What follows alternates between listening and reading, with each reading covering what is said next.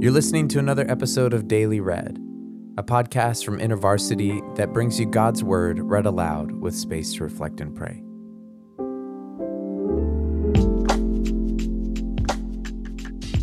So, in this podcast, we've tried not to assert too much theology or to be too heavy handed in our biblical interpretation, but we want to be honest and we really want to help clear the way and make space for people to reflect on the central truths of a passage as they stand within the context of the narrative and the culture that it was written to.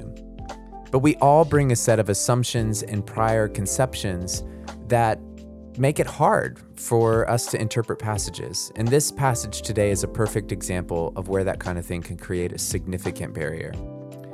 I'd bet that most groups that read today's passage and discuss it usually find themselves talking about the rapture. If you're not familiar with that idea, it's basically a moment when God is supposed to come and remove all the believers ahead of, during, or after a time of great tribulation. There is a ton of debate about when that might happen or if the basis for that kind of thing is even found in Scripture in the first place.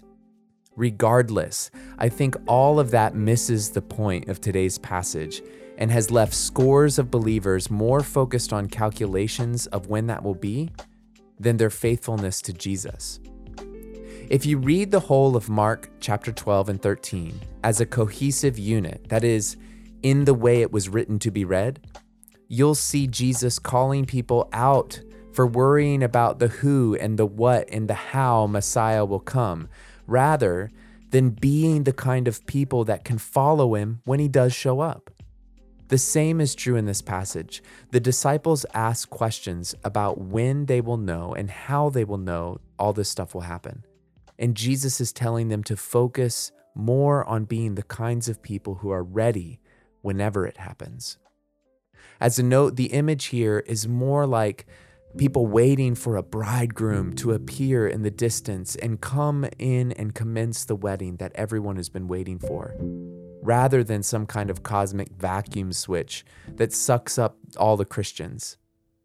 Jesus will indeed return, and those who are ready will run to the gates and usher him into the world to reunite heaven and earth and to set everything right. What a day it will be. Listen now to Mark chapter 13, verses 31 through 37 from the New International Version.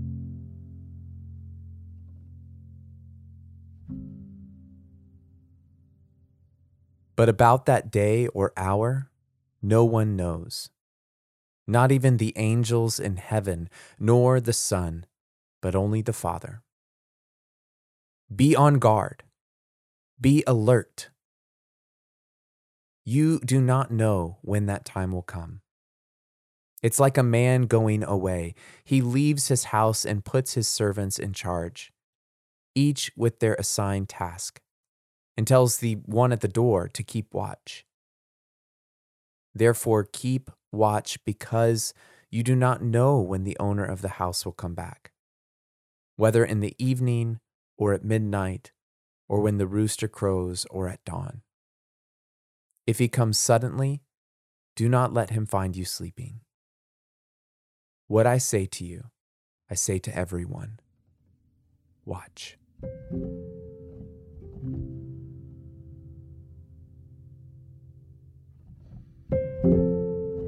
As you listen to the passage again, bring to mind something that you have spent a lot of time waiting to happen.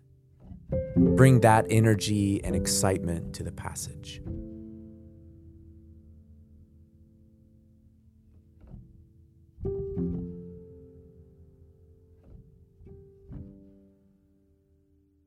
But about that day or hour, no one knows, not even the angels in heaven nor the Son, but only the Father. Be on guard, be alert. You do not know when that time will come. It's like a man going away. He leaves his house and puts his servants in charge, each with their assigned task, and tells the one at the door to keep watch.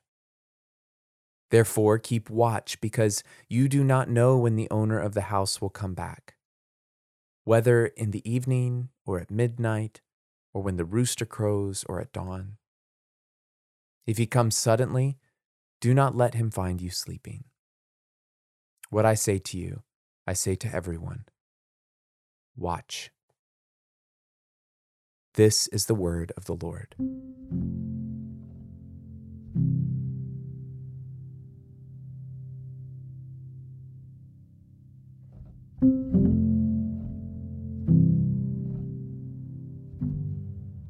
What word or phrase stood out to you in this passage?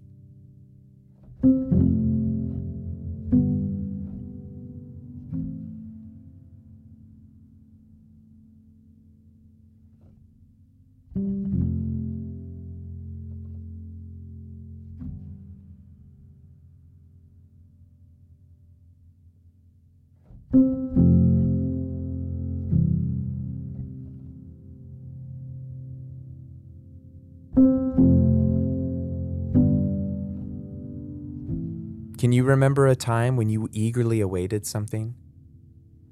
What was it like to look for its coming? What did it mean for you to wait well or wait poorly?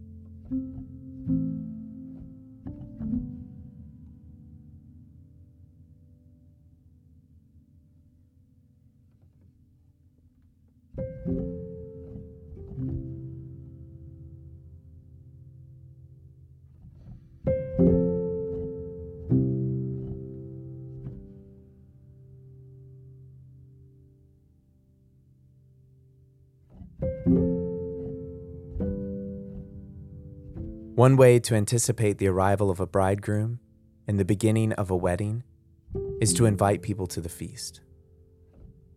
Who in your life today needs the hope that only Jesus can offer? Pray for them now.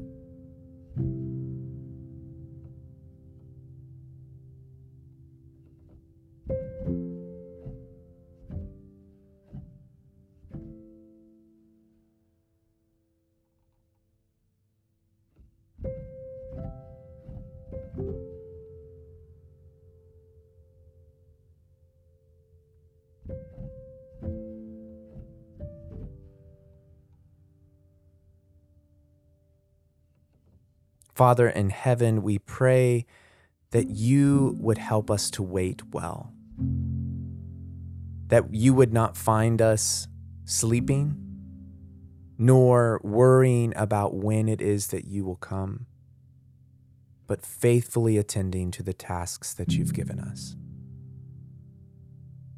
Lord, have mercy on us. Glory to the Father, and to the Son, and to the Holy Spirit as it was in the beginning, is now, and will be forever. Amen.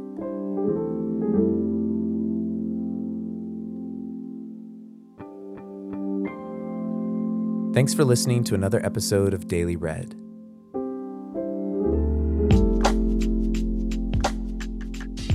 For some of you, there were a bunch of questions that came to your mind as soon as I said people dispute when the rapture would happen or if it was a biblical concept in the first place.